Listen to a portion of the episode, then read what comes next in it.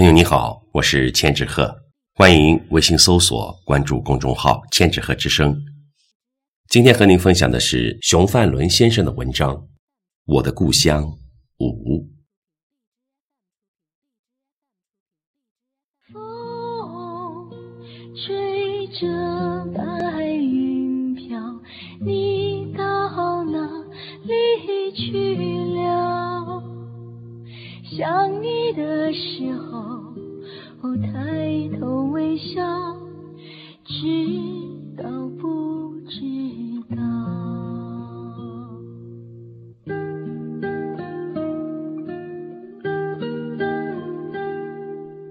长久以来，西来安本是一个半商半农的农村集镇。从界河沿到北市、中市以及东西市靠近板桥的阶段，商家林立。是周围农村集市贸易的集散地。晋江、如皋方圆几十里的商贸在此交易。解放初，国泰民安，市场繁荣。每天从早到晚，几乎满街的人，尤其从早晨到中午，真是欣欣向荣。在界河边这一带，短短百米。有几家油饼粮行。我父亲熊仁林经营的同和，环庆荣的立丰，毛润生的一家。我堂叔沈鼎基与族伯熊仁贵联营的一家。我舅舅封成基与叶春芳联营的一家。他们的商号名称已记不得了，生意相当兴隆。由于粮油及饲料的重要性，界河里运粮的船只来往频繁，为当时西来的繁荣发挥了重要作用，因而也成为解放初本地的骨干商家。我十一二岁，常带着两个弟弟在父亲粮行前观看界河码头搬运工人们装卸货物十分繁忙的场景。几位常见的郭朱伯伯们，七八十来人，经常奔忙在码头上，非常辛苦劳累。我父亲当时还担任了镇上的工商联主任，记得曾带领西来商家去参加过泰州物资交流会，尤其在抗美援朝的捐献运动中，发挥了积极带动作用。我父亲在界河边这个同和油饼粮行，是租用我大姑父环庆云和他大哥的三间房店面。这里据说曾是他们的父亲环家国开的酒店。大姑父的酒店后来开到了街围弄口斜对面的刘家。父亲粮行里请了四五个先生，有陈、汤、丁、环、熊等。我妈妈做账台，依稀记得那成百的菜籽饼、大桶的菜油、豆油，好像来自阜宁、东台等地。稻米是无锡、芜湖等地购来，都是整船装运。从界河边到丁公桥的一段即北市，俗称北街、北头。街头有几家绸布店。环旅球、熊子昌、侯锡赞、熊仁和等，还有刘和、刘能、刘树玉、姚德梅等的铁钉、油麻、竹器店等，以及界河北边洪秀奇的木行，早市生意均比较兴旺。另外，东市的汤一杰、方生广，不知有无许荣生、陈国栋、方大和。还有靠近七围弄的殷家弄口、黄国基、徐开元等，为农家代卖粮食，俗称“斗儿行”，活跃了农村的粮食贸易市场。北市这条街向南，从丁公桥、西来小学、火星庙，一直延伸到六围弄，这一段称为中市或中街。北市与中街这两段市面，加上东西市的南段，各种店铺，如杂货店、餐饮店、茶馆、糕点铺、烟酒店、诊所、药店、铁匠铺、理发店等等，应有尽有，可谓西来镇的商业区。从丁公桥向西到西板桥之间，毛、环、熊和李家那里有一大片空场地。那是当时西来最大的菜市场，也是牲畜及竹木山货交易的集散地。每天早晨，各乡各村的人流涌向这里，熙熙攘攘，嘈杂的人声、猪牛羊的嗷叫声混杂一片，称得上是西来的闹市区。到八十年代，政府在丁公桥向东盖了一座大型菜市场，农贸交易。才井然有序多了。每天清晨的茶馆、酒店高朋满座，接着陆续结束了交易的人们，纷纷步入各家饭馆、糕点铺，去享用与购买各自喜好的美食茶点了。中午稍过太阳西斜，人们陆陆续续离开。整个西来街上，很快就空空荡荡、安静了下来。当时西来的餐饮业相当兴旺。我长大出外南北闯荡，吃了看了那么多的高档佳肴，还是对小时家乡的餐饮小吃及土特产那么的向往。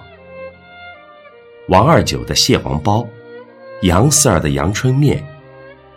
陶玉三、展大成的烧腊肉、卤牛肉、羊肉；钱往森的酒窖馒头；郭三、丁月宝小李的烧饼。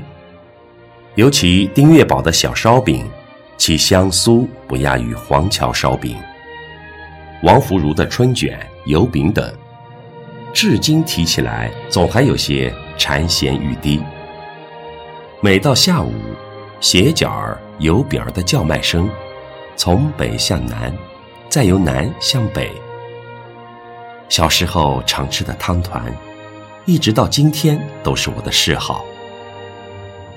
还有含脂油丁的豆沙馒头、笋尖萝卜丝馒头、重阳糕、枫糖糕等，都是百吃不厌的。还有鸡鸭富家的凉饼儿。阿福的母亲与妻子常下午挎着个竹篮子，装着白粉嫩软的一个个凉饼儿，从南到北，特别吸引我们小朋友。如皋白浦人的香干、臭干、莲花茶干，以及东市洪家奶奶的螺丝头，都是西来人喜爱的。要说起张德兴的生姜片酱菜等，那可是西来镇。打响外地的品牌。长大了才注意到，长江这一带讲的馒头，和北方的馒头是不一样的。外形相同，但里面包有馅儿、豆沙的、虾米、萝卜丝的等等。外地讲的馒头在这里称为糕，长条形的，人们除了作为早点，还常常切成一片片晒干了储藏。称之为黄毛儿糕，随时供蒸吃，尤其放在那馅子粥里甚为可口。至于包子，外形和外地的一样，但皮儿非常薄，馅儿也各有创新，所以就有了什么蟹黄汤包、蟹黄肉包、豆沙包等等。酒窖馒头可谓是西来镇的特色，尤其是冬腊月至春节前。人们就要在家中准备好自己爱好的各种馅儿，向饭店提前预约，如期请店家加工。一般都是蒸上好几百个，供春节期间享用，或招待来拜年的亲友。